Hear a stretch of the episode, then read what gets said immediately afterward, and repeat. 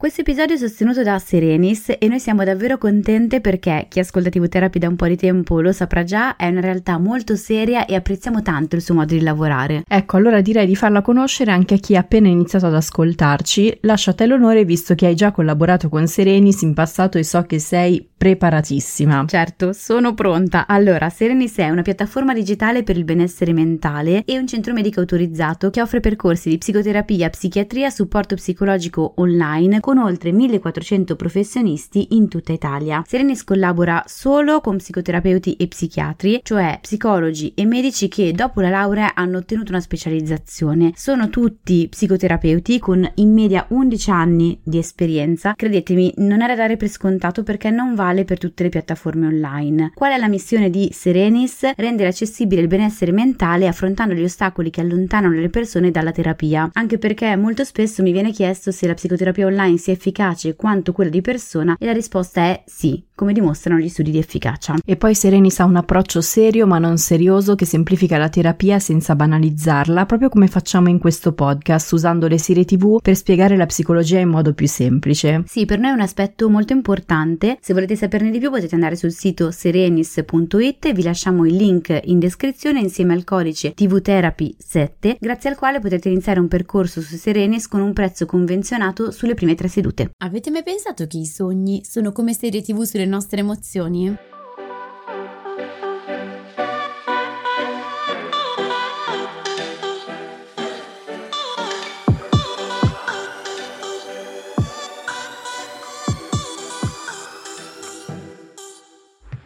Benvenuti in questo nuovo episodio di TV Therapy, il podcast dove usiamo le serie TV per capire meglio noi stessi, le nostre emozioni, le relazioni, gli impantanamenti vari io sono Alessia, psicologa e psicoterapeuta e su Instagram mi trovate come Io non mi stresso. E io sono Giorgia, scrivo di serie tv e su Instagram mi trovate come Tellist, che è un blog che racconta le serie tv come meritano. Allora, la scorsa settimana abbiamo parlato della paura della morte e in particolare ci siamo soffermate sulle modalità attraverso cui esprimiamo questa paura. Per farlo ci siamo aiutate con Peaky Blinders, che è una serie in cui emerge una modalità molto peculiare di esprimere, anzi direi di non esprimere la paura della morte, che però poi si manifesta attraverso altri mezzi inconsci. Uno di questi mezzi, avevamo visto proprio in chiusura di episodio, sono proprio i sogni. E siccome l'argomento è molto vasto, ce ne occupiamo in questo episodio facendoci aiutare ancora da Peaky Blinders, per tua immensa gioia. Immensissima, io farei un podcast solo su Peaky Blinders. Non esageriamo. Farei tre podcast, uno su Fleabag, uno su Peaky Blinders e l'altro sul Trono Guarda, di Spade. sei scontata come i saldi a luglio.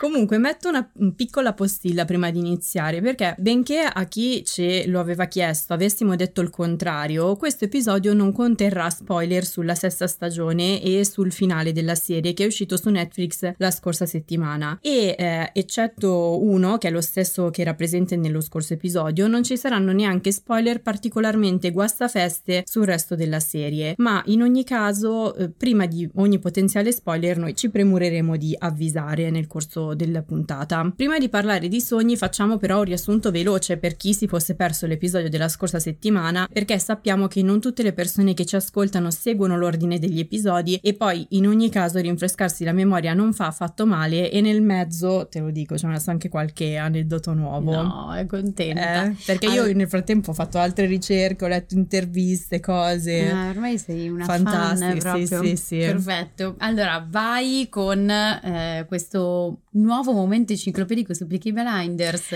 Ok, allora Peaky Blinders avevamo detto essere una serie crime britannica andata in onda su BBC per la prima volta nel 2013 e conclusasi da pochissimo. Mm, su Netflix la sesta e ultima stagione è uscita una settimana fa, ma sappiamo che poi seguiranno un film e diversi spin-off. Peaky Blinders si ispira alla storia parzialmente vera di una banda criminale vissuta a Birmingham nel periodo a cavallo tra fine 800 e inizio 900, il cui nome, appunto Peaky Blinders, si riferiva allo stile e alla modalità di azione l'uccisione dei suoi membri. I Peaky Blinders, avevamo spiegato la scorsa volta, si distinguevano per i loro abiti impeccabili, perché blind eh, nello slang di Birmingham significava proprio elegante, per il cappello che indossavano, una specie di coppola, perché peak in inglese significa visiera, e soprattutto per la loro abitudine di aggredire le persone privandole della vista. Blind vuol dire infatti accecare e alcuni storici dicono che le privavano della vista calandogli un cappello sugli occhi, altre versioni dicono invece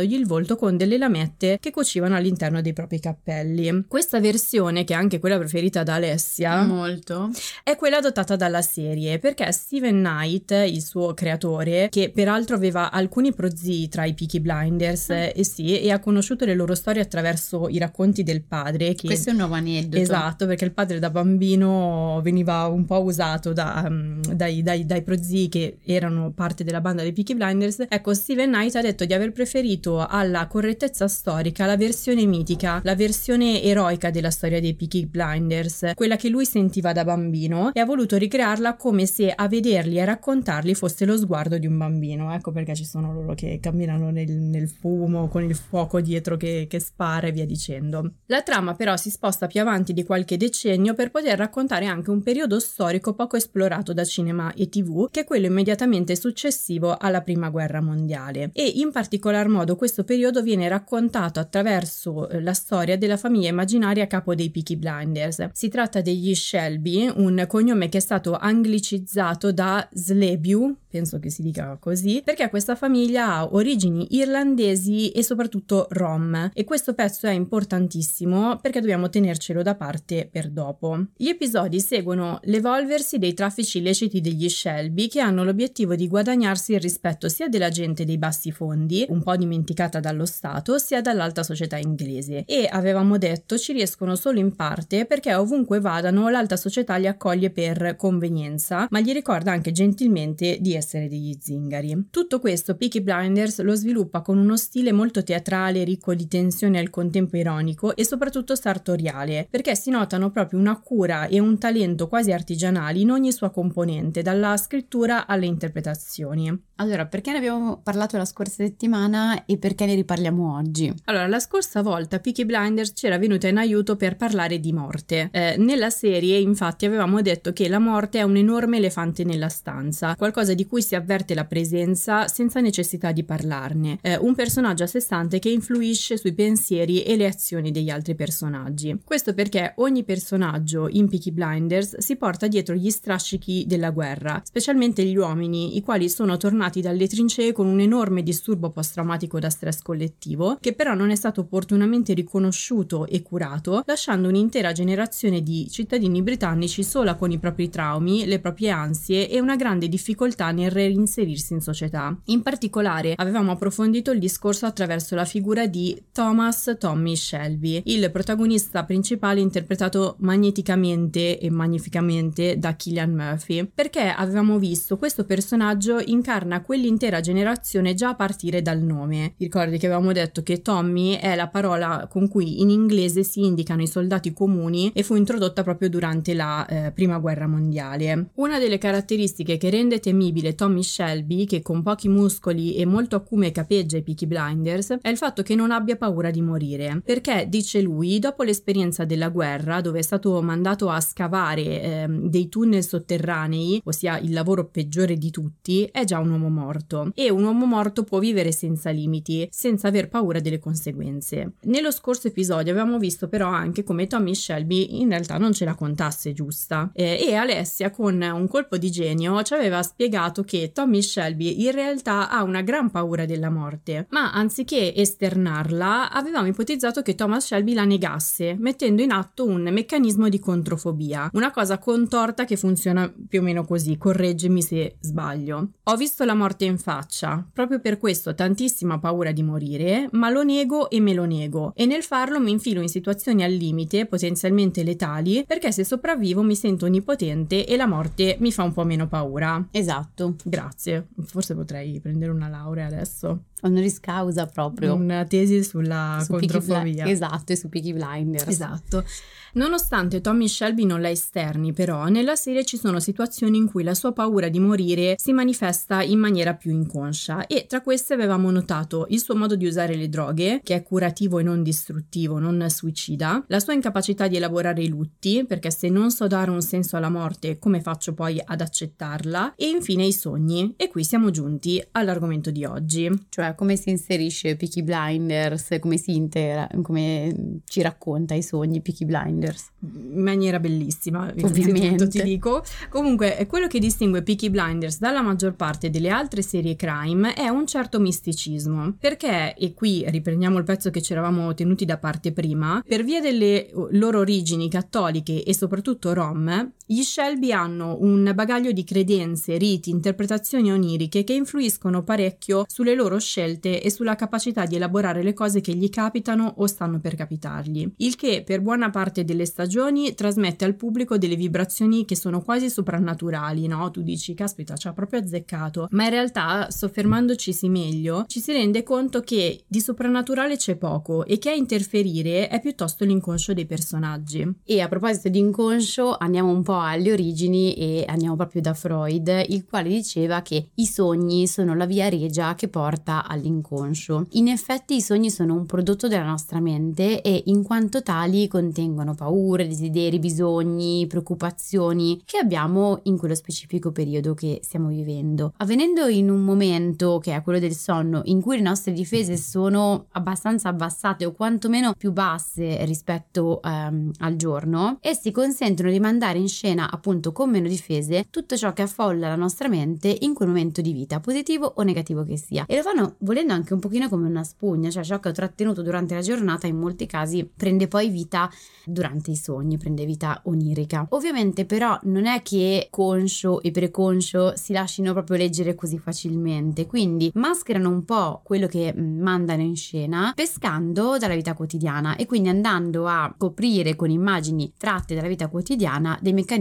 ben più profondi. Per cui i sogni hanno, adesso qua noi riassumiamo sui sogni c'è una letteratura sconfinata, però i sogni hanno un contenuto manifesto che è ciò che vediamo, cioè il racconto del sogno così come l'abbiamo fatto ed esso spesso ci appare molto bizzarro, privo di logica ed è possibile anche che un po' ci spaventi perché non capiamo bene cosa abbiamo sognato, alcune cose sono strane e di primo acchito eh, ci fanno pensare che siamo boh, eh, matti o che in realtà siamo portati a fare cose diverse da quello che durante il giorno pensiamo di voler fare. Occorre però ricordarsi che si tratta solo di un travestimento e mh, dobbiamo dire che in realtà anche questo travestimento, quindi il contenuto manifesto ha un significato, però quest'ultimo può essere capito solo dando uno sguardo sotto e quindi andando a interpretare il cosiddetto contenuto latente, ossia il vero significato eh, del sogno. È quello che contiene poi bisogni, pensieri, paure, eccetera. Per fare una metafora, che peraltro non è un ambito che conosco proprio bene, però siccome calzava. Allora, avviene un po' come i PC, eh, mi scuso già con gli amici programmatori in ascolto. Allora, mh, ci sono tanti codici che ovviamente hanno un significato, i quali però prendono una forma eh, grafica, l'interfaccia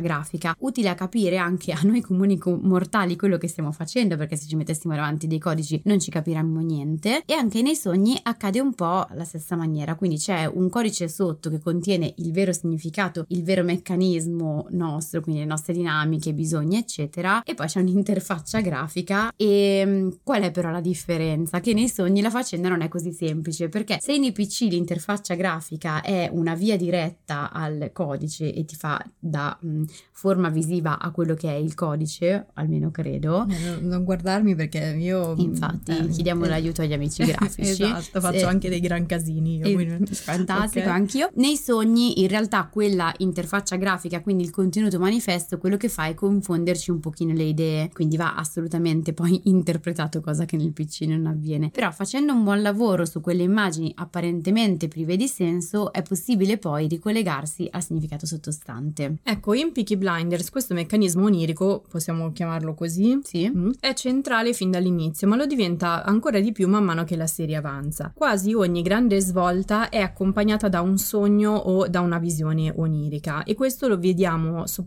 su diversi personaggi, ma soprattutto su due. Si tratta di Polly Gray, mm, la zia dei fratelli Shelby, una donna che ha sofferto molto e che pare essere un po' sensitiva. Lei è proprio la custode dei riti e delle interpretazioni oniriche che appartengono alla tradizione degli Shelby. E l'altro personaggio è ancora una volta il protagonista Tommy, che invece con i sogni ha un rapporto più ambivalente. Per quanto infatti, come dicevamo, i suoi sogni abbiano un ruolo narrativo centrale nella serie, Tommy Shelby sogna pochissimo perché dorme pochissimo. Cosa che non è così strana. Ci siamo dette proprio la settimana scorsa che il suo meccanismo di difesa è quello dell'evitamento, ma anche quello del, eh, del diniego. Quindi, per capirci meglio, io non ho paura della morte, io non sento queste emozioni. Mixato con un po' di onnipotenza, che è un altro meccanismo di difesa, che permette di stendere quindi un velo di forza sopra le paure. E qui si conferma anche rispetto alla vita onirica perché devo evitare, quindi devo negare la possibilità alle emozioni di venire fuori e lo faccio ovviamente in maniera onnipotente, quindi non solo non ho emozioni ma non ho nemmeno bisogni e a differenza dei normali esseri umani io posso anche non dormire e quindi non sognare. In realtà poi pro- probabilmente, allora qua possiamo fare delle interpretazioni che non hanno poi un riscontro pratico perché Tommy Shelby non ci abbiamo davanti, quindi No, nemmeno so-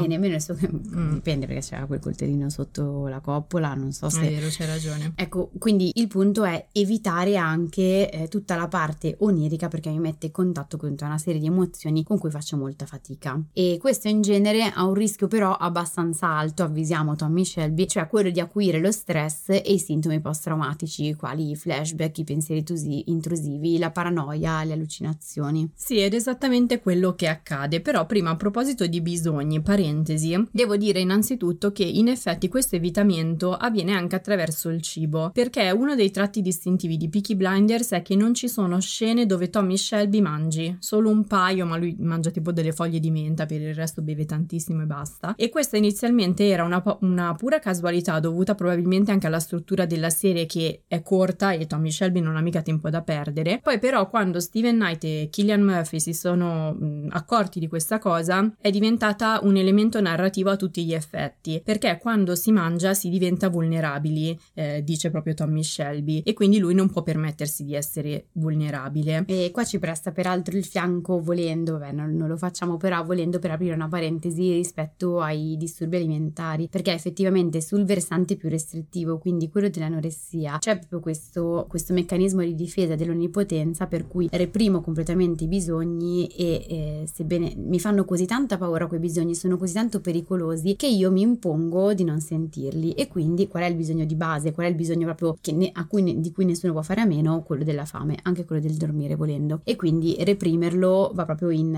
in quella direzione, quello della- dell'onnipotenza e del non ho mh, bisogno di avere bisogni. È interessante poi andare a notare come nella scrittura della serie questa cosa sia inizialmente inconsapevole perché ci dà un'idea di quella che è un po' la nostra visione rispetto al cibo, per cui una persona che noi immaginiamo come onnipotente, come non esprimente i propri bisogni, è una persona che non mangia e quindi non lo rappresentiamo. È molto interessante. Sì, forse mi sa che dobbiamo riprendere Peaky Blinders per fare un'altra puntata su... No, scherzo. Stai esagerando. Comunque, chiusa la parentesi, lo stesso meccanismo in Peaky Blinders accade anche con il sonno. Lo spiego brevemente. Quando incontriamo nella prima stagione Tommy Shelby, lui ha l'abitudine di andare a letto vestito e fumare oppio da una lunga pipa di argilla per poter riposare giusto qualche ora. Il problema è che non appena si addormenta fa dei sogni che lo riportano in guerra, nei claustrofobici tunnel sotterranei, eh, a piazzare bombe, a fare combattimenti da incubo coi tedeschi. Man mano che la serie avanza e i livelli di stress si alzano, Tommy Shelby dorme sempre meno. Ci sono proprio delle scene in cui gli altri personaggi gli chiedono disperatamente di farsi una notte di sonno. Guarda che è tipico peraltro delle persone che soffrono di disturbi traumatici, il sonno fa moltissima paura perché ti porta fuori mostri. Infatti ho detto disperatamente perché meno Tommy dorme, più il contenuto dei suoi sogni sembra esprimersi attraverso i sintomi post-traumatici di cui tu parlavi prima, quindi paranoie, pensieri intrusivi, flashback, ma soprattutto allucinazioni. Le allucinazioni nel percorso di questo personaggio influiscono tantissimo, quindi mi chiedo, i sogni e le allucinazioni funzionano alla stessa maniera? Allora, mm, no, tendenzialmente, ma Anche sì, e ora vi spiego un attimino l'ambivalenza, l'apparente ambivalenza di questa risposta. Allora, ci siamo detti che Tommy soffre di un PTSD, quindi di un disturbo post-traumatico da stress. Quindi le allucinazioni e, e le visioni possono essere un sintomo di questo disturbo, cioè le persone che soffrono di questo disturbo possono avere allucinazioni o, o visioni. E mh, mm, le allucinazioni possono essere però presenti, questo lo specifichiamo perché il discorso che andiamo a fare non vale solamente per il disturbo post-traumatico da stress, possono essere presenti anche in altri disturbi come la schizofrenia, ma possono anche far capolino ad esempio nel caso in cui si usino certe sostanze o droghe, possono essere presenti pure in maniera decisamente differente nel disturbo bipolare, soprattutto in fase maniacale. Qualunque sia il, il caso, cioè qualunque sia il disturbo, eh, vale sempre la pena osservare eh, per benino che forma abbiano queste allucinazioni, perché non sono la stessa cosa rispetto, eh, cioè non sono la stessa cosa dei, dei sogni, però hanno eh, alcuni mh, punti di funzionamento che non sono poi così dissimili eh, dai sogni, tanto che eh, chi mantiene una certa capacità critica e un certo esame di realtà, come in genere peraltro avviene nel PTSD e non nella schizofrenia, perché nel PTSD tutto sommato l'esame di realtà è conservato, nella schizofrenia no, è proprio un parametro. Quindi soprattutto se eh, agli esordi, quindi se fanno capolino per mm, le prime volte no, i, i, sintomi, eh, sa che quella cosa che sta accadendo non è reale, però fa molta fatica a capire se si tratti di un sogno o se si tratti di altro o addirittura se poi in realtà a un certo punto fa fatica a capire quali di quei dettagli in realtà appartengano alla vita reale. Eh, di questo avevamo parlato meglio nella puntata in cui avevamo utilizzato Stranger Things sì. per parlare del disturbo mm, post-traumatico da stress. Questo perché? Perché le allucinazioni hanno la pessima caratteristica di sembrare molto reali e soprattutto perché la persona è sveglia, ha gli occhi aperti e sai, se tu improvvisamente ti trovi davanti agli occhi dalla realtà che stavi vedendo, una scena di guerra, un morto o come mm, mille anni fa mi aveva detto un paziente e ho visto la Madonna e io, dai vabbè è andata bene, non è una, dai, insomma la Madonna è carina e, e ma mi picchiava, cioè capisci che comunque è un po' eh, angosciante, quindi le allucinazioni hanno questa cattiva ehm, caratteristica insomma. Tuttavia le allucinazioni sono un prodotto della mente, quindi esattamente come i sogni mandano in scena le nostre paure, bisogni, preoccupazioni. È diversa la produzione, è diversa la funzione che hanno, ma sbirciare dentro eh, sogni, allucinazioni o visioni dice sempre qualcosa della persona che eh, li ha prodotti. Ecco, poi ovviamente diciamo che i sogni possono avere sia una forma positiva sia una forma negativa, quindi mandare in scena emozioni di gioia, speranze, desideri, bisogni e cose invece più negative, mentre tendenzialmente le allucinazioni eh, sia da un punto di vista proprio manifesto, cioè quello che va in scena, sia da un punto di vista più latente, hanno a che fare solo con paure e direi anzi angosce, perché sono paure senza forma. Sì, in effetti in Peaky Blinders le allucinazioni, ehm, spoiler grande per chi si trova prima della terza stagione, sottolineiamolo. Avvisiamo, spoiler, sono soprattutto legate alla moglie defunta di Tommy, ossia il lutto per lui più profondo, quello che non riuscirà mai a elaborare per l'intera serie. Riassunto, Grace, la donna che Tommy sposa dopo sosperate vicende, eh, muore pronti via subito dopo il matrimonio, uccisa da un proiettile destinato proprio a lui. La scorsa volta avevamo detto che Tommy si aggrappa all'idea che uno zaffiro maledetto indossato dalla moglie ne abbia causato la morte. Tu mi avevi detto perché? Io avevo risposto boh. In realtà una risposta c'è. La risposta è che sostanzialmente con questo zaffiro lui si sgrava la coscienza dal fatto di essere invece il principale responsabile della mo- morte della moglie. Un paio di stagioni dopo però Grace torna nella serie come un personaggio fisso sotto forma di visione e in una di queste visioni lei dà proprio voce a questo senso di colpa di Tommy dicendogli non era lo zaffiro, eri tu. In questo modo Peaky Blinders fa un lavoro continuo e raffinatissimo davvero nel collegare le visioni di Tommy a eventi rari, frasi frasi, dettagli contenuti nelle stagioni passate, per dare voce alle emozioni e soprattutto alla crescente vulnerabilità che altrimenti Tommy reprimerebbe. Per questo motivo, tra sogni e visioni, a un certo punto Tommy Shelby inizia addirittura a circolare con il libro dell'interpretazione dei sogni di Freud sotto braccio, oltre che indagare poi sui vari significati onirici appartenenti invece alla sua cultura rom e mette insieme le due cose. Eh, che è una cosa intelligente peraltro da fare perché i sogni hanno sempre a che fare anche con la nostra cultura di riferimento. Eh, Tommy mm. Shelby Shelby è intelligente, insomma, mm, eh. va bene, riconosciamoglielo. Eh, così non, non, ci sfregia con la lametta ah, nel caso in cui dovessimo incontrarlo. Sei, sei, la sviolinata, non è valido, guarda che non funziona con questo tipo di persona la sviolinata. Eh. Eh, aumenta il loro senso, la, il trovarsi davanti alla sottomissione e all'impotenza aumenta il loro senso di onnipotenza. Te lo dico subito, non funziona. Quindi, mh, mm, comunque, gira con l'interpretazione dei sogni sotto il braccio e dici che ha bisogno di controllare qualcosa che appare spaventosamente incontrollabile, proprio come i sogni e le allucinazioni. Sì, ce l'ha proprio sul comodino e adesso che mi ci fai pensare, potrebbe essere eh, che lui abbia un bisogno di controllare e quindi aggiungiamo controllante al già impegnativo profilo psicologico di Tommy Shelby perché a questo punto c'era tutte lui. Beh, ma dai, questo bene o male l'avevamo visto perché se c'è tutto il tentativo di negare la presenza di emozioni è mm, appunto il controllo è in qualche modo una forma di, di difesa pure quella. Comunque, i sogni e le allucinazioni non sono uguali per tutti, è per questo che dicevo, è molto in realtà fa una scelta intelligente sia l'interpretazione di sogni eh, di Freud sia relativamente al andare a pescare un po' in quella che è la sua cultura e non hanno un significato univoco. Questo specifichiamolo, scriviamo a caratteri cubitali e proiettiamolo sui muri dei palazzi, perché ancora si è molto convinti che invece i sogni abbiano un unico significato. Quindi eh, vi annuncio che potete tranquillamente cestinare tutti i libri e i siti che vi propongono un significato standard dei vostri sogni. Tipo ho sognato che mi cadeva un dente. Robe del ah, genere. Okay. Allora, poi mh, mm, è vero, possono esserci dei significati più eh, generali, ma vanno sempre necessariamente calati sulla persona per poter interpretare un sogno, ma anche un'allucinazione. Ridiamo proprio valore ai sintomi anche più, più gravi, per cortesia, così almeno ridiamo anche dignità alle, alle persone che ne soffrono. È necessario interpellare il legittimo proprietario di quel sogno o di quell'allucinazione, ossia chi l'ha sognato o chi ha prodotto comunque eh, l'allucinazione. Ti faccio un esempio e lo faccio anche a voi che state ascoltando. Se io ti dico o vi dico gatto, che cosa vi viene in mente? Un gatto.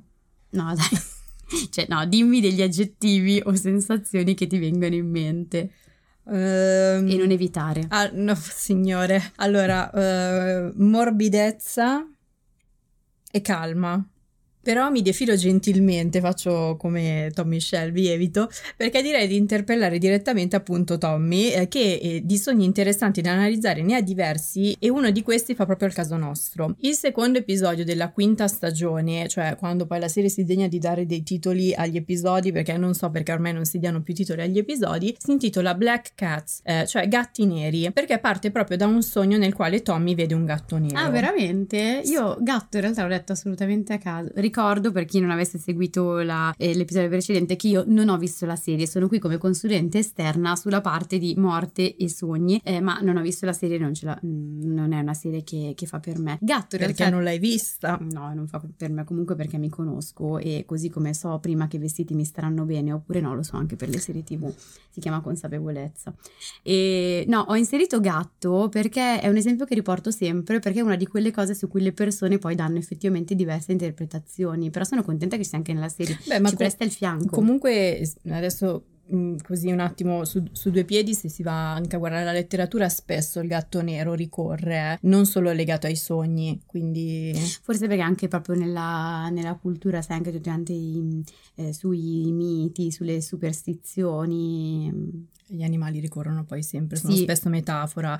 E eh, questo sogno, comunque, a Tommy Shelby com- offusca completamente la lucidità, lo getta nel panico perché tramite sua zia Polly ha imparato che sognare un gatto nero è indicatore della presenza di un traditore molto vicino. Una delle battute più famose di Tommy Shelby è: Se dormo, sogno e nel mio sogno qualcuno vuole la mia corona. Tommy dice che il sogno del gatto nero non sbaglia mai e in effetti si rivelerà vero. Posso dire una cosa? Sì. Mm, Tommy. Il punto qua però non è che il sogno sia premonitore, il punto è che tu nella vita hai imparato ad associare il gatto nero per la cultura in cui sei stato inserito eh, al tradimento e per cui nel momento in cui ehm, alcuni segnali dell'ambiente esterno ti fanno annusare il tradimento, anche se non arriva alla consapevolezza, questa eh, paura del tradimento e questa idea che ci sia un tradimento nell'aria si rivela a te attraverso i sogni perché nella vita quotidiana non ti sei concesso deciso, volontariamente o meno, di farlo arrivare alla coscienza. Non esistono i sogni premonitori. Ecco, io però questo tono... È vero, ero un po' giudicante. Scusa Tommy, di solito non lo sono. No, cioè era tra il pedagogico e la condiscendente, io non so se gli piacerebbe. cioè proprio la metta in fronte così. No, condiscendente non lo era per niente. Era un po' tipo... Eh, ti, va bene, io capisco che tu per te il gatto nero non, non sbagli mai, però comunque... che Comunque, e sotto il cappello quella lametta. La, la zia Polly, che un po' bluffa anche, però fa proprio la parte che stai facendo tu adesso, perché lei gli dice che sotto il contenuto manifesto quel gatto può significare tante cose. Sicuramente c'è un traditore molto ovvio da scovare, ma ce n'è un altro più insospettabile, oppure invece può anche essere che sia proprio Tommy a farsi del male, cioè che quel gatto indichi che do- Tommy potrebbe tradire se stesso. Questo sogno innesca la trama della quinta e della sesta stagione, dove Tommy, questo possiamo dirlo senza rovinare la visione, finge un'alleanza politica eh, con Oswald Mosley, eh, cioè l'uomo che tentò di portare il fascismo in Gran Bretagna. Rispetto alle prime stagioni, eh, dove aveva a che fare con dei gangster violenti, muscolari, Tommy adesso invece ha a che fare con un'ideologia più subdola, il che gli richiede di agire solo di mente, di mh, strategia psicologica e, e che significa fingersi quel che non è. E quindi il gatto nero che ha sognato potrebbe rappresentare in qualche modo anche la sua paura di tradire se stesso e i suoi principi e venire prima o poi inglobato da questa ideologia. Ecco, quindi vedi già quante diverse interpretazioni ci possono essere del gatto nero eh, per Tommy e dovremmo averlo di fronte, lavorarci un pochino su, anche semplicemente sulla singola figura del gatto, per poter capire in quello specifico frangente, perché poi magari un anno prima il gatto nero aveva un altro significato eh, rispetto a quello che ha oggi. Quindi immaginati poi da persona a persona quanto può essere diverso. Quindi, ripeto, i libri utili, ma no, non cestiniamoli che i libri io sono sempre lì che non vadano cestinati, teniamoli per curiosità, teniamoli per spunto, però eh, poi mh, poniamoci sempre in maniera critica, osservando se effettivamente quella risposta un po' preconfezionata effettivamente si cali bene su di noi o meno. Anche qui chi, chi ci ascolta potrebbe aver dato poi una risposta simile o diversa rispetto alla tua o quella di Tommy. Eh, a me, ad esempio, il gatto fa venire in mente due, due, suggestioni, due aggettivi, quello di tenerezza e quello di indipendenza, che peraltro ora che ci penso è anche la roba che ho tatuata sulla spalla, va bene comunque. E, um, Cos'è tatuato sulla spalla? È un infinito e un'ancora che sono l'autonomia e la dipendenza. Eh? Va Beh, bene, okay. prodotto di terapia. Facciamo un altro esempio, un altro che va spesso per la maggiore. Se ti dico acqua, quali aggettivi ti vengono in mente?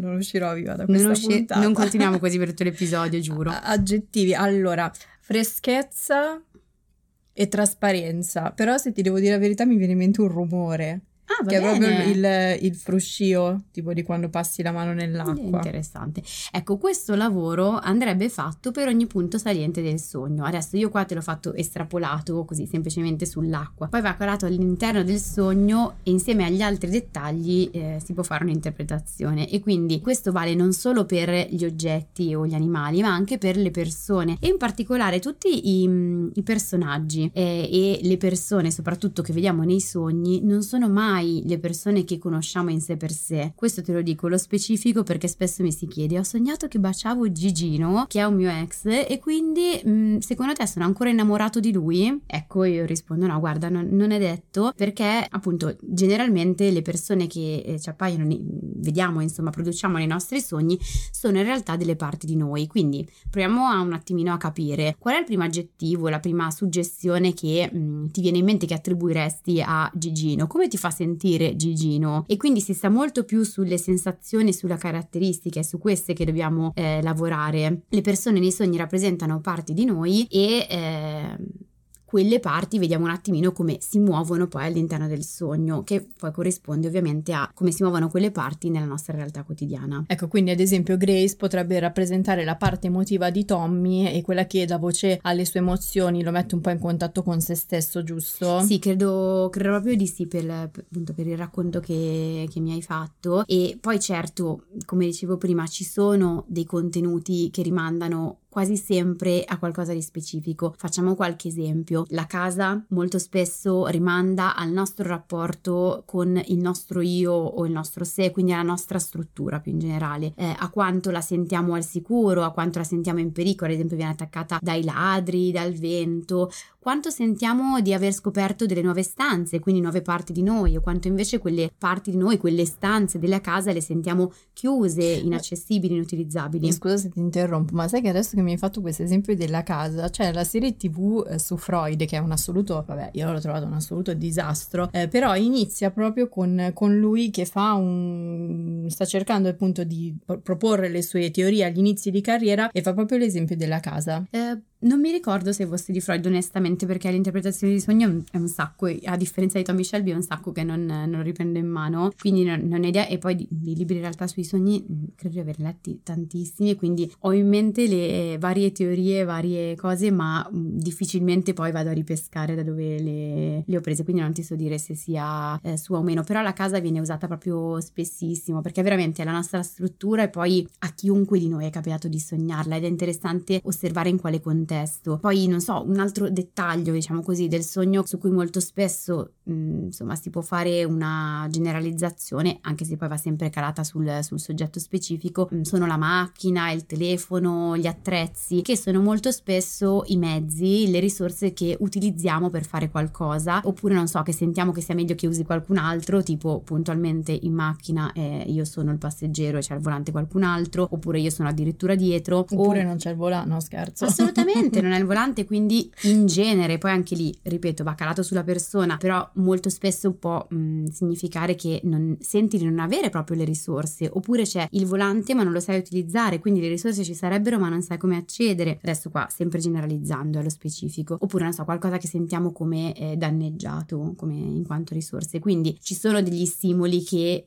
più facilmente rimandano a certe interpretazioni. Poi però il contesto del sogno ci permette di calarli insomma sul, sul singolo soggetto andando proprio a interpretare il sogno. Come si interpretano i sogni? Ci sono mh, tantissimi modi di interpretare i sogni. Io nel, nel, corso della mia formazione, negli anni anche di lavoro, insomma ho avuto la possibilità di studiarne un po' e quindi ne integro eh, di diversi perché io trovo che un solo metodo di interpretazione dei sogni sia molto riduttivo e ci faccia perdere dei punti di vista, delle sfumature che possono essere interessanti. Magari il metodo più psicanalitico va bene in quel momento per quel paziente, ma magari in un altro momento della terapia o con un altro paziente eh, mi trovo meglio con quello cognitivo comportamentale, oppure si mixano. E quindi non so, ci sono le libere associazioni che appunto che cosa ti fa venire in mente questa cosa qui, eh, che è un po' quello che facevamo prima anche rispetto al gatto, eccetera. C'è un modo invece di lavorare sui sogni che ci fa capire quali emozioni o pensieri siano associati ad ogni parte del sogno, qui siamo in area più cognitivo-comportamentali quindi in genere le emozioni e i pensieri che vengono fuori dalle diverse parti del sogno sono anche quelle che vanno poi per la maggiore in quel particolare periodo di vita e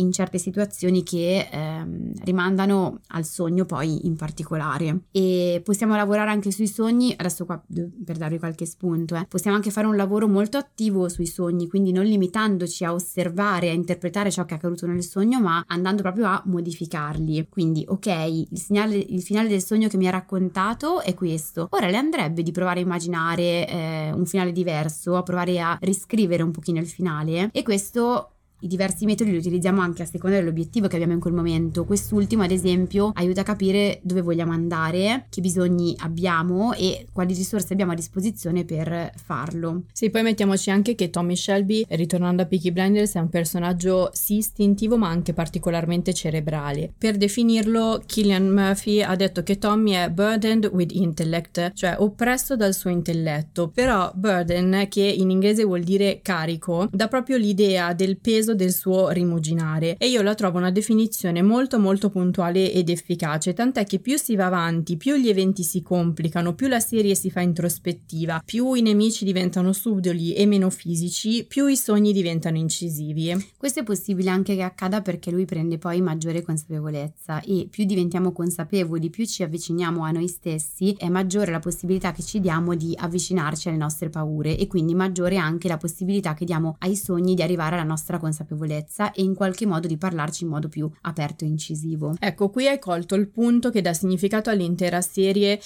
ecco, Alessia sta in questo momento alzando un braccio facendo il muscolo e per me questo punto avrebbe dovuto rappresentare proprio l'ossatura di questo episodio del podcast. Poi però questo avrebbe implicato parlare del finale della sesta stagione e quindi del finale dell'intera serie e riflettendoci sono fermamente convinta che l'ultimo episodio di Peaky Blinders vada visto senza conoscerne le anticipazioni. E se lo dice Giorgia che non ha mai problemi con gli spoiler, lo... anzi va a cercarseli, esatto. vuol dire che è vero. Esatto, perché buona parte della sua bellezza, del suo pregio, è il fatto che si stia lì per un'ora e venti minuti, e non è l'ora e venti minuti di Stranger Things, a chiedersi ma adesso che cos'altro accadrà? Mannaggia, ma non è possibile. Sembra finito eppure mancano 20 minuti, ma cosa deve succedere di altro in questi 20 minuti? Però faccio una piccola piccola guida alla visione, prova a maneggiarla con cura. Quindi a non fare spoiler. Esatto. Eh, nell'ultima stagione, soprattutto nell'ultimo episodio, i sogni e le visioni di Tommy Shelby sono la chiara espressione del vero rapporto che il personaggio ha con la morte e quindi da qui appunto il motivo per cui abbiamo deciso di soffermarci su Peaky Blinders per due episodi parlando prima di morte e poi di sogni. Per quanto infatti Tommy Shelby si definisca un uomo impavido davanti alla morte, uno per cui morire è quasi un sollievo, i suoi sogni esprimono l'esatto opposto, cioè il desiderio di vivere. E siccome lui non se lo ammetterebbe mai, questo desiderio viene attribuito a qualcosa di esterno che gli dice che cosa fare, cioè i sogni, i sogni che lui dice sono un po' diciamo premonitori. Sì, che di fatto è ascoltare se stessi. Es- ecco, eh, tu prima parlavi del fatto che siamo più consapevoli, che più guardiamo in faccia le nostre paure, più permettiamo ai sogni di comunicare con noi in maniera più efficace. Questo è proprio il percorso che fa Thomas Shelby. Io cito direttamente alcune interviste di Steven Knight che ha rilasciato negli ultimi giorni e quindi non contengono spoiler. Nel corso delle sei stagioni Thomas Shelby a poco a poco tor- torna a vivere. È come se qualcosa di congelato si stesse scongelando, ma ovviamente il processo è molto doloroso. Posso dire che questa me la segno perché potrebbe essere una preziosissima e puntualissima descrizione di un percorso di psicoterapia. Io ho sempre la percezione che i pazienti gradualmente si scongelino, anche se appunto è un processo molto doloroso, e lo si vede proprio anche nelle espressioni del viso, non so se capiti anche all'interno della serie, però ai pazienti dico spesso che mi piacerebbe fargli una foto a inizio percorso e una alla fine e sono certa che loro stessi noterebbero in sé una modifica delle proprie espressioni facciali. Eh, nella serie, più che le espressioni facciali, sì, in effetti adesso che mi ci fai pensare cambiano anche le espressioni facciali, ma cambiano i colori. Ah, anche sì, Cambiano sì. i colori delle immagini. Questo perché eh, soprattutto c'è un punto, è una visione presente nella sesta stagione in cui vengono pronunciate le parole O Bang, che nella lingua eh, rom di Tommy Shelby significa diavolo. Eh, Knight dice che fin dall'inizio della serie la più grande paura di Tommy Shelby è avere la conferma che quel diavolo sia lui, cioè di, lui, di essere davvero una cattiva persona. Cioè questa è praticamente la sindrome dell'impostore, quella vera. Fanta- infatti, Ma che mh, tenero. quando eh, non- infatti devi guardare questa serie. ehm, sì, beh, perché è proprio un personaggio magnetico, è proprio magnetico e ehm, il fatto che all'interno della serie eh, Tommy Shelby si imbatta in una cosa ancora più diabolica di lui, che è il fascismo, e che lui abbia le risorse per fermarlo, anche andando contro i propri interessi, lo apre alla consapevolezza di non essere una cattiva persona, lo mette in comunicazione con il suo bisogno di redenzione. Quindi consiglio, osservate bene la differenza di tono e significato tra le visioni della quinta e la sesta stagione e quelle della sesta stagione, perché lì si annida il cambiamento di questo personaggio ed è un personaggio magnifico. E tra l'altro fa a me personalmente un pochino emozionare. Ti sei questo- emozionata? Sì. Eh, io mi emoziono sempre quando le cose che diciamo richiamano e che si ballano in scena sullo schermo mh, richiamano un po' le cose che mi raccontano i pazienti. Perché dico, va, che finalmente qualcuno li sta rappresentando. Perché tantissimi pazienti che hanno disturbi mh, non necessariamente gravissimi, mh, però proprio gravi per loro, ecco, che, che generano il loro profondo disagio, hanno la fortissima paura di essere delle cattive persone. E un grosso lavoro in terapia è quello di capire che hai un mostro che ti si annida dentro, ma perché purtroppo la vita te l'ha piazzato lì, ma non sei tu il, il mostro, quel mostro semplicemente danneggia te, non necessariamente danneggia qualcuno all'esterno e lavorando opportunamente su quel mostro e scongelandolo avrai l'opportunità poi di vederti anche senza quel velo nero, però mi capita spessissimo di lavorare con le persone mh, cercando di lavorare proprio con loro e aiutandole a capire, a prendere consapevolezza del fatto di non essere delle cattive persone solamente perché hanno un disturbo. Ma, tra l'altro Tommy Shelby eh, fa delle sensazioni molto diverse. A me viene in mente un- fare sempre un paragone con Walter White, che è mm, il personaggio di Breaking Bad, perché entrambi fanno le cose che fanno apparentemente per degli scopi che sono positivi. Però mentre in Walter White si percepisce una mm, sorta, non so, di narcisismo, non so se definirlo così, però lo fa più lui per se credo abbia, abbia proprio dei tratti antisociali in Esatto, che emergono pian piano e quindi è un personaggio che fa repulsione. Tommy Shelby invece fa veramente queste cose perché lui ha bisogno di lenire questa paura di essere un diavolo facendo delle cose buone, però i mezzi che usa sono cattivi. Eh, e di conseguenza non si prova mai repulsione per questo personaggio, si prova una vicinanza graduale che appunto è proprio proprio diversa da quella di Walter White. E quello che hai appena citato ci dovremmo fare poi un episodio, in realtà si chiama controtransfert ed è una bussola importantissima. Il controtransfert è la reazione che i terapeuti hanno dinanzi ai propri pazienti. Il controtransfert che si ha nei confronti di Walter White ci orienta ovviamente unitamente a tutta una serie di altri eh, dettagli eh, verso una diagnosi come può essere quella del eh, disturbo narcisistico di personalità sull'area del narcisismo maligno o addirittura come dicevo nell'area del disturbo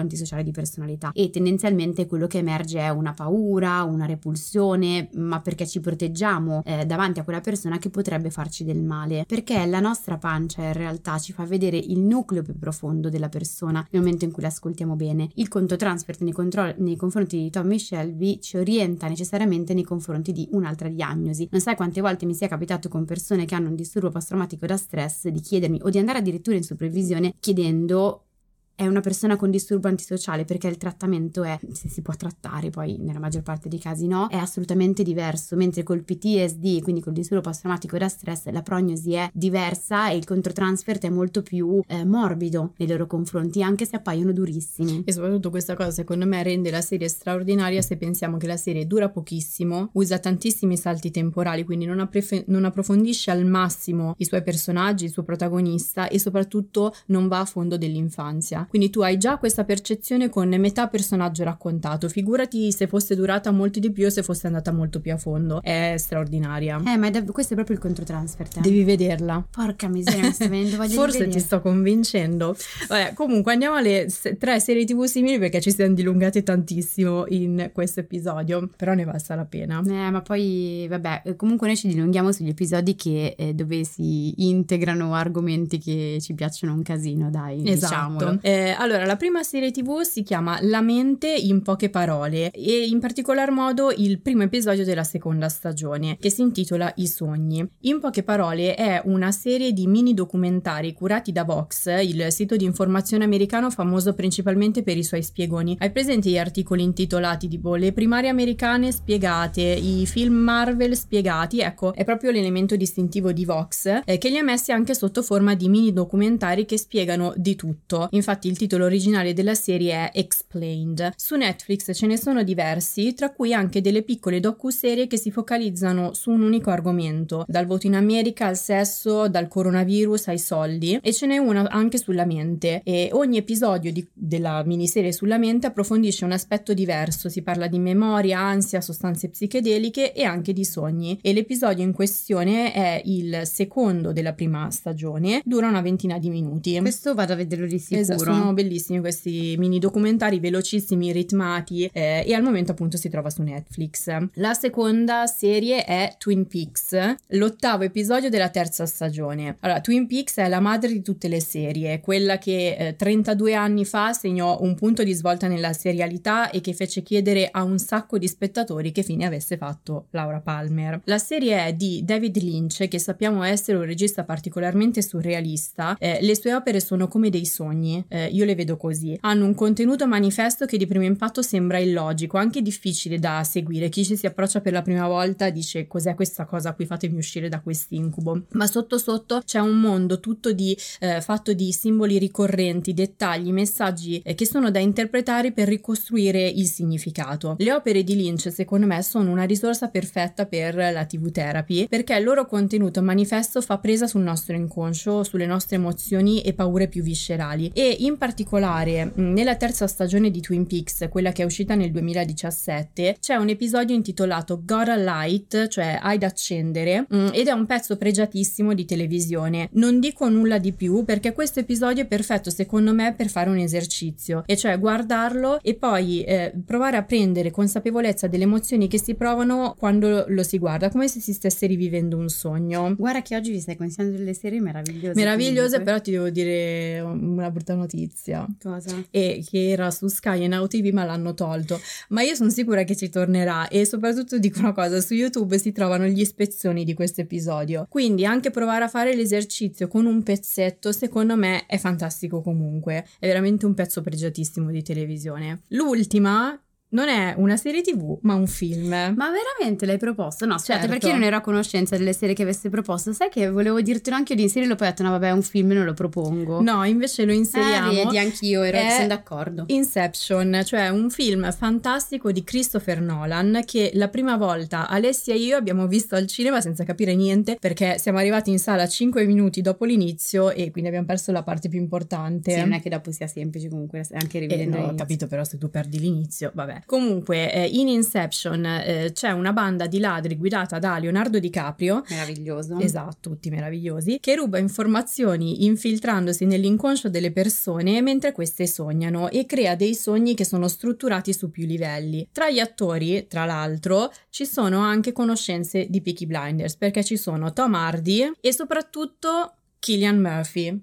Lui, in te- io me ne sono accorta ere geologiche dopo aver iniziato Peaky Blinders. Lui è il figlio del milionario a cui, che viaggia con, con la banda perché loro devono infiltrarsi nella sua mente. Hai presente? Sì, sì, sì, ho capito, ho capito. Ecco.